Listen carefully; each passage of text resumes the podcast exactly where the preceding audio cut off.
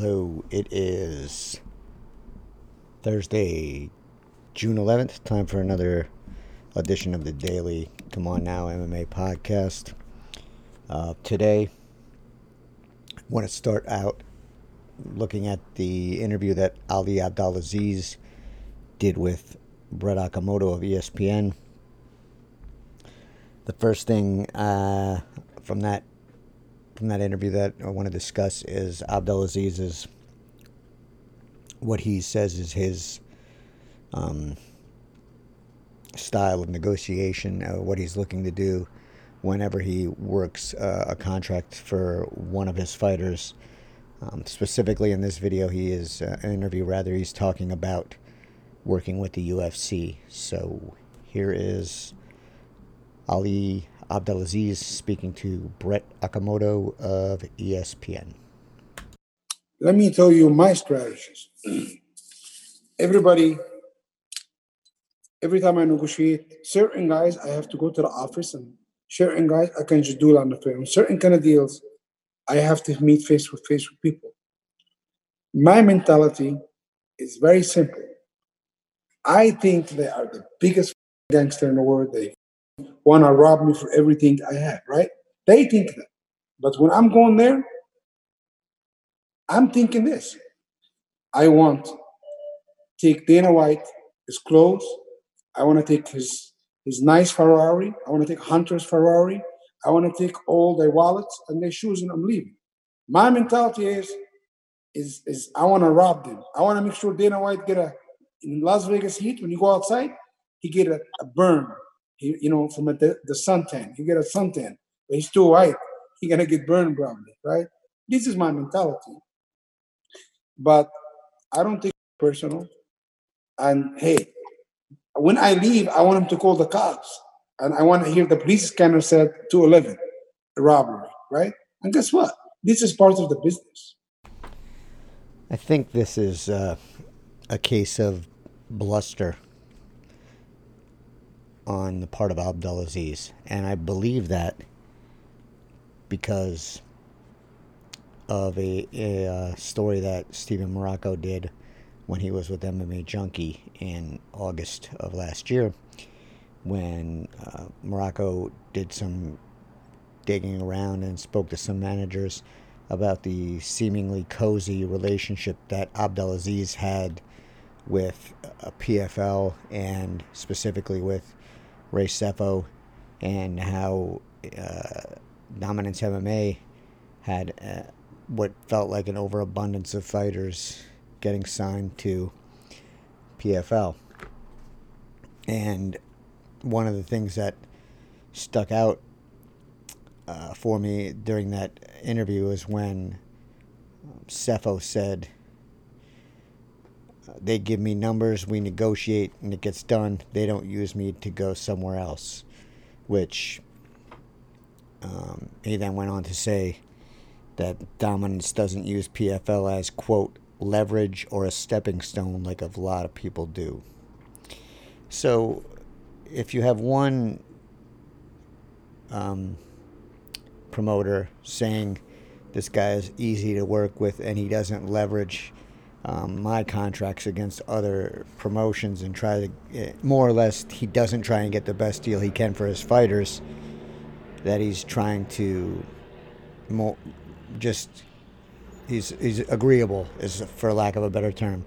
That's not that's quite the opposite of what Abdelaziz is saying here in this interview where he's saying that he wants to you know take everything the UFC has I'm going to believe the words of Sefo over uh, Abdelaziz in this case uh, because you don't you don't get the fighters and the deals and the numbers that Abdelaziz is working with in the with the UFC unless you're easy to work with. Um, look at Holly Holm's manager, Dana White, just does nothing but badmouth him because he tries to get what's best for his client. I don't, I, I don't, I haven't heard anything from White where he badmouths Abdelaziz when it comes to con- contractual dealings. He, he's badmouthed him on, on other things, but not on contractual dealings. So I just don't see it here. I don't see um, that that I don't believe that Abdelaziz is a hardball player, which he's trying to which he's trying to express here. Another reason I don't believe it is because of the of the welterweight title fight that's coming around. Usman could have fought Masvidal, but Masvidal um, didn't like the money, and he turned it down. And Gilbert Burns, who is represented by Abdelaziz, took it, took the fight quickly, because Burns has been easy to deal with. He's filled in on short notice. He's more or less said that he wanted this fight and never really said that he was going to hardball the the UFC. But and then the deal got done like that. So don't tell me that that you're playing a hardball game when you have fighters like um, Henry Cejudo, uh, a two division champ, making 350 for a title fight. So I think Abdelaziz wants to think that he's a better uh, negotiator and a better uh, manager than he is. And that's just that's how I feel, and um, I think he's agreeable to the UFC, and I think that's why he his fighters get a lot of fights. I could be wrong, but from all appearances, that's kind of uh, what it seems to me.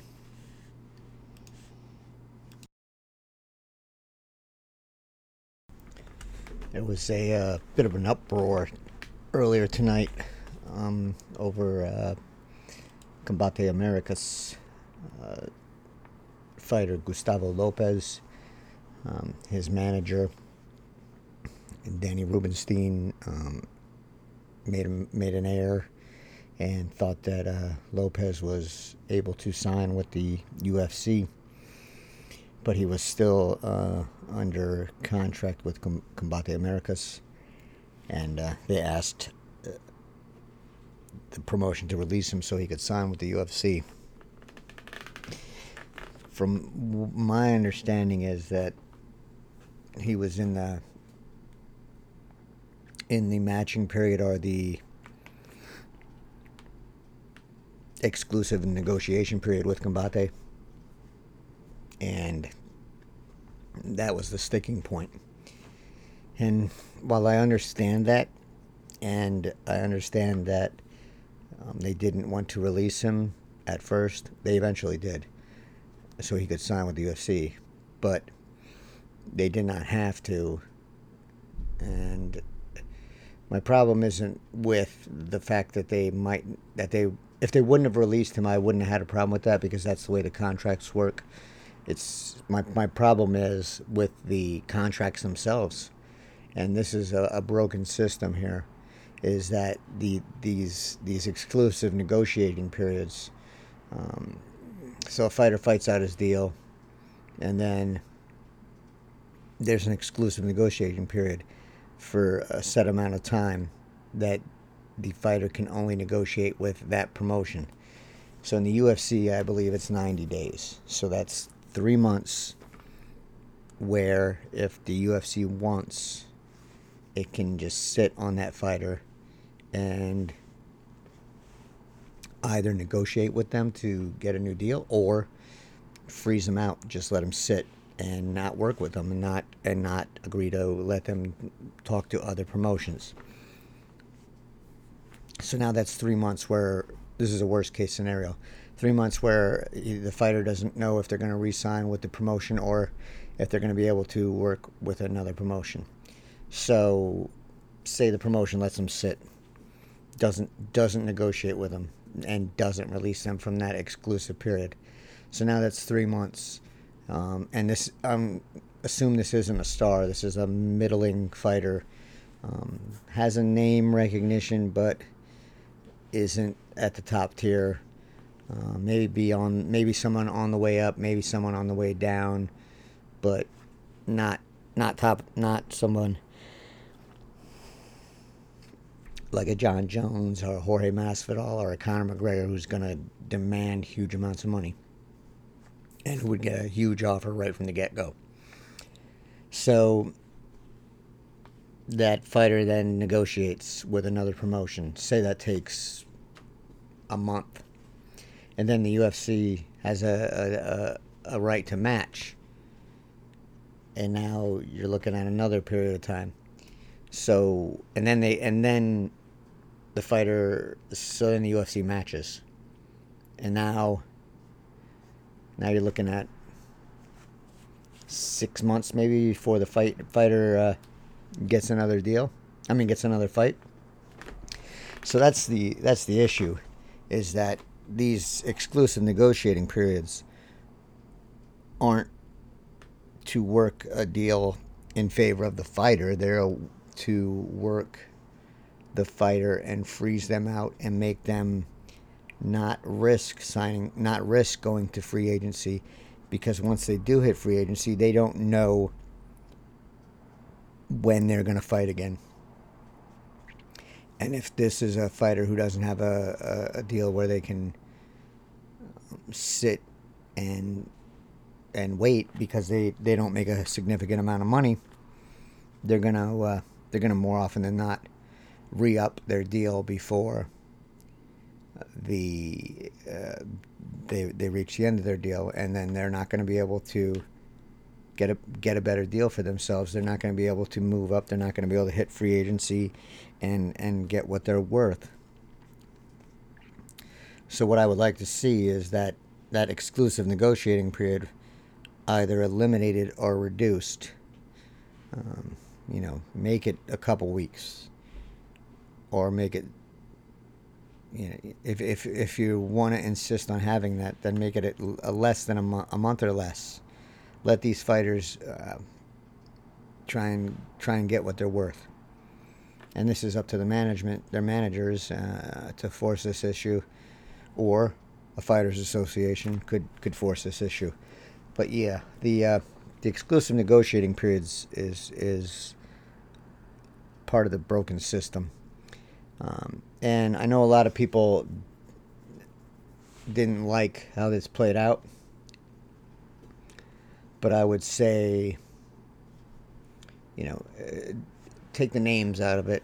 From, I know that that Lopez isn't a fighter that is gonna.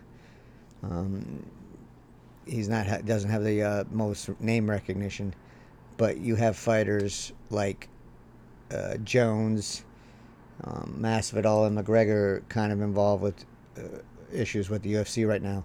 So say they wanted to be put out of taken out of their deals to negotiate with someone else, to sign with someone else. When they were in that negotiating period, would the UFC do that? Absolutely not. They wouldn't do that. They won't do that. So why should why should Combate Americas do that? If if they're not if they're not in cahoots with the UFC as a as a fighter as a, a feeder league, so to speak, why should they do anyone any favors when they're contractually doing things by the book? The UFC wouldn't do it. So don't don't don't come at uh, Combate Americas and say, well, you guys should do it because the UFC wants to sign this guy. So what? Fix the fix the bigger problem. Fix the bigger problem. And this is up to the managers and the fighters. The bigger problem is the negotiating period, not that the the uh, promotion won't release a fighter. That's a symptom of the problem. Fix the problem. I want to talk a little bit about the uh, story about training police in jiu-jitsu. I don't agree that this is a good idea. I have my reasons because um, I think folks that are going to abuse their powers as police are going to. This isn't going to help them. In fact, I think. Well, I think. Yeah, it's not going to help them be better police. because if if you're if you already don't care about the well-being of someone um, of the people that you're supposed to be policing then training that person to effectively uh, wrench limbs, damage limbs and, and ligaments, or choke someone unconscious or to death. Um, training them that isn't going to make them a, a, a better or more understanding person.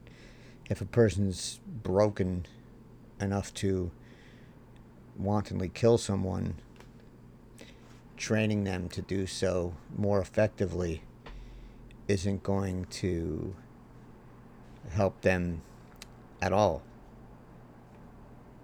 It's just not. And and I think that's the problem I have with the, the article.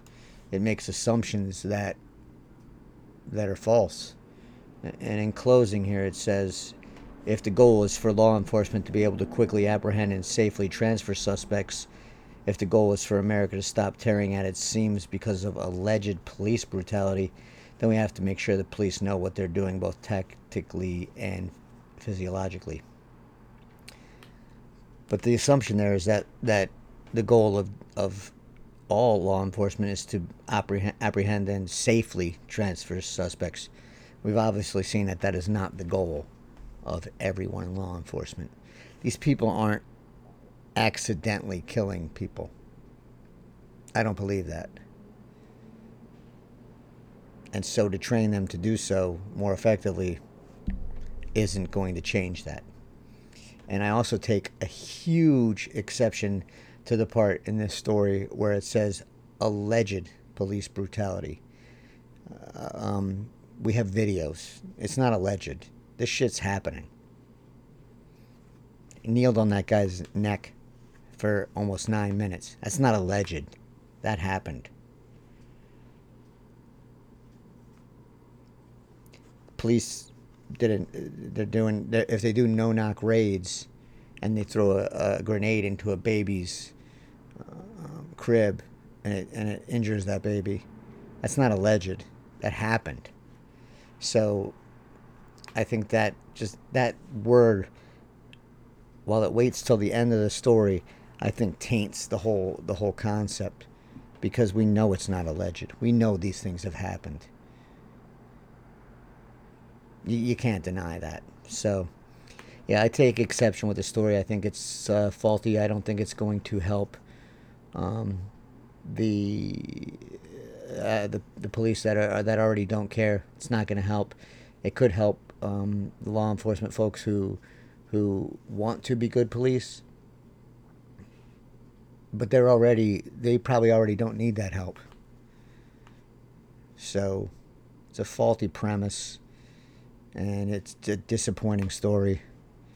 And I mean, should it have run? I wouldn't have run it, but it's not my decision. So if someone wants to run it, they run it. I mean, I, I don't have a a big issue with that, but by the same token, if it gets run, then it should be examined and it should be analyzed and it should be seen for what it appears to be. And I don't, I, I find the whole argument faulty and in, in, in poor taste, actually. So I just wanted to say that I took a while to think about this, read the story a bunch of times and it, and it just it still doesn't sit with well with me. So I just wanted to express that. I want to end tonight. Say something uh, a little something about Ray Borg. Um, he had to pull out of his fight um, on Saturday due to uh, what is being called a family emergency, and he uh, posted a picture of his son on social media, and and, referring to uh, um, the, the the emergency and it said, "Family first. See you soon, son." And uh, yeah, um, Borg has had a Borg, his wife, and his son have had a, a real tough run here. Um, the uh, his son was born as Anthony, is his son, um, was born uh, in 2018, and has had uh, a bunch of surgeries um, brain surgeries um, since he, since he was born, and uh, it's uh, yeah, that's it's got to be a tough, tough, tough, tough, tough thing for that for his for the Borg family, and um, I hope uh, everything works out for them. Um, the kid's obviously uh, tough and and uh, a fighter, and I really hope everything works out there. Um, so people who are uh, criticizing Borg for pulling out of the fight, I don't think that's something that should be done. So hopefully, like I said, everything is going to work out for the best. Um, and so I, I hope I hope the the Borg family I hope things are, are okay. So I will uh, end on that note, and uh, I'll be back um, sometime soon. Maybe uh, Monday, maybe sometime over the weekend. We'll see how things go. Until then, stay safe.